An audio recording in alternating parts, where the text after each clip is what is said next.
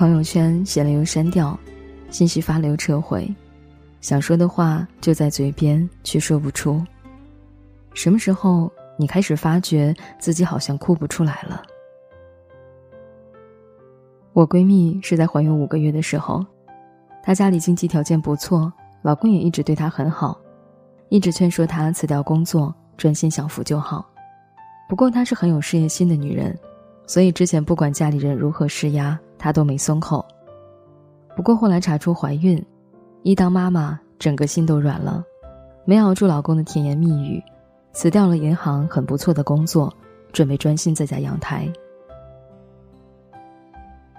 直到有一天看到老公手机里和小三的聊天记录，当时她觉得生活都塌了，她忍着没和老公闹翻，只有几个相熟的朋友知道这件事，大家都去劝她，倒是她一切如常。一直到生完孩子，她都装作什么都不知道。做完月子找好工作开始发作，拿出老公出轨的证据跟她离婚。现在她工作很好，刚升了部门主管，孩子她带着，德智体美劳全面发展。后来问起她，她说那段时间她绝望到已经出现抑郁的倾向，她经常整晚看着天花板发呆。每当有人劝她，她都想歇斯底里的哭一场，却一滴眼泪都流不出来。她甚至去偷偷看过小三，想冲出去揭穿这对狗男女，但最终她什么都没做。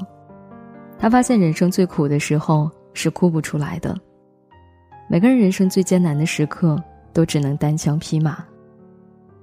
大学同学聚会的时候，有个同学喝多哭了起来，说自己大学的时候有段时间特别丧，那时候他爸爸的事业出了问题，家里欠了一笔钱，妈妈操心，突然就病倒了，医药费大把大把的花，家里甚至卖了房子。我惊呆了，因为他那个时候完全没有表现出来，他本来就是学校活动的积极分子，还参加了各种社团。那个时候经常会看到他活跃的身影，带着学弟学妹满校园宣传招新，完全和平时没什么两样。他说自己当时真的很害怕，但是表面上还是没心没肺，跟朋友出去玩，在学校上课，包括私下也完全没有表现出来。但是那时候特别怕接到家里电话，怕听到爸爸的叹息声。他也不会哭，只是每天都觉得太累了，一天结束躺在床上，像是身体被抽干了力气，想跟人讲一讲，翻着手机通讯录不知道拨给谁，最后还是放下手机。第二天又是个没心没肺的傻子。每个人都有这样的时候啊，这种艰难你没办法跟别人说，只能自己在心里千回百转，默默消化。很怕说出来，你觉得即将要压垮你人生的困难，在别人看来只是鸡毛蒜皮的小事。毕竟这个世界哪有什么感同身受。我刚刚大学毕业找工作的时候，觉得自己可能这辈子都要家里蹲了。那时候和很要好的朋友合租，他跟我同龄，但工作早已经步入正轨。看着他，我越发慌张。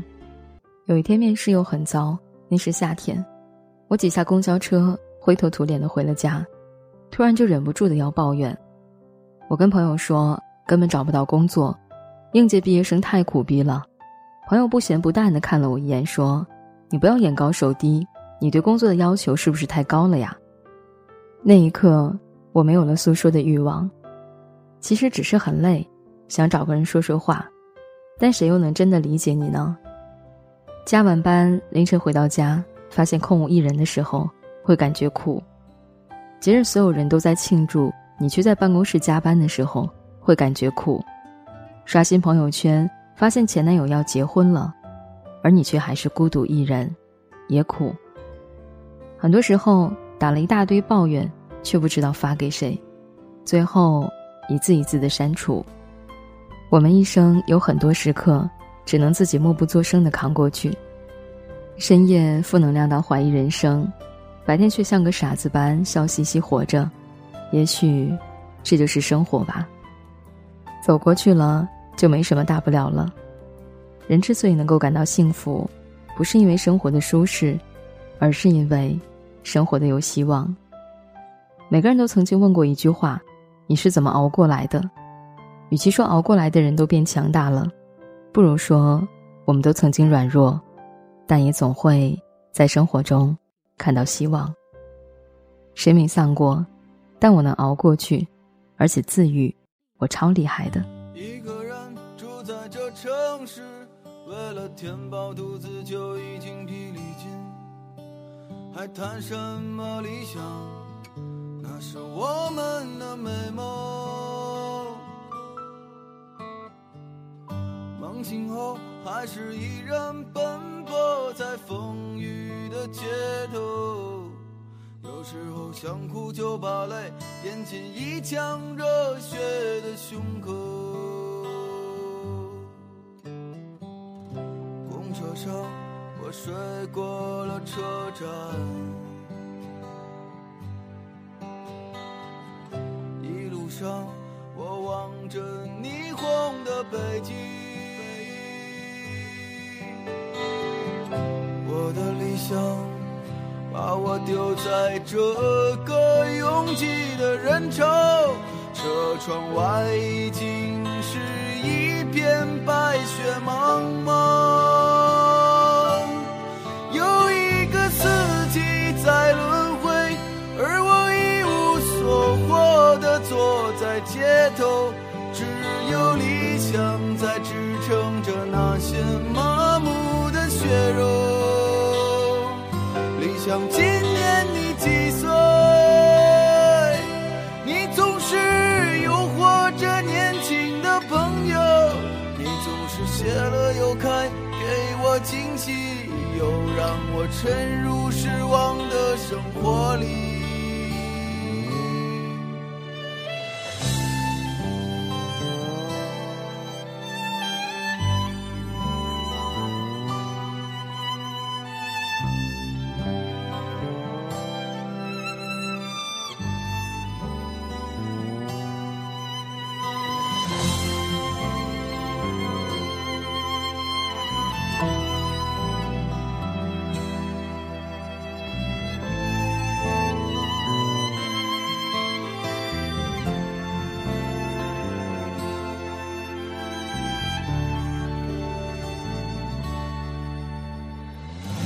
公车上我睡过了车站，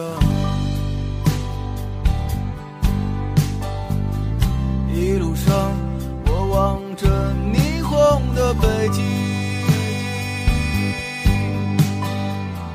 我的理想把我丢在这个拥挤的人潮，车窗外已经是一片白雪茫茫。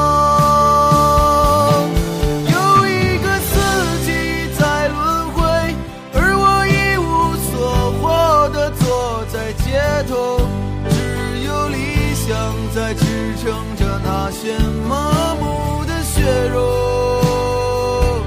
你想今年你几岁，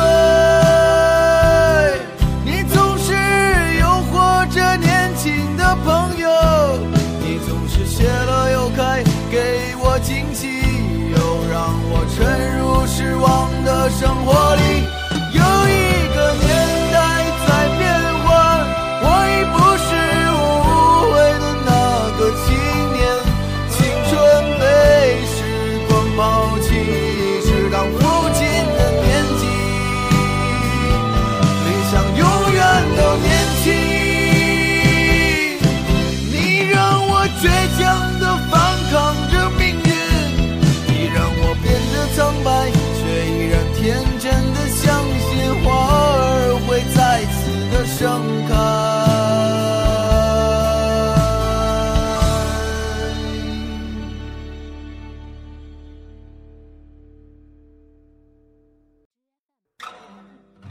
阳光之中到处可见奔忙的人们，